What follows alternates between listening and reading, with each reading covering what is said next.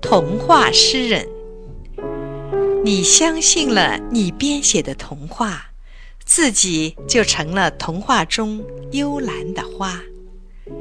你的眼睛省略过病树颓墙、锈崩的铁栅，只凭一个简单的信号，集合起星星、紫云英和蝈蝈的队伍，向没有被污染的远方出发。心也许很小很小，世界却很大很大。于是人们相信了你，相信了雨后的塔松有千万颗小太阳悬挂。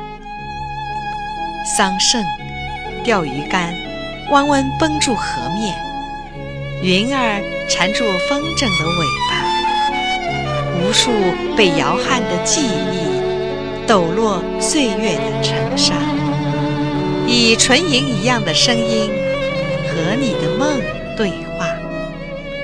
世界也许很小很小，新的领域很大很大。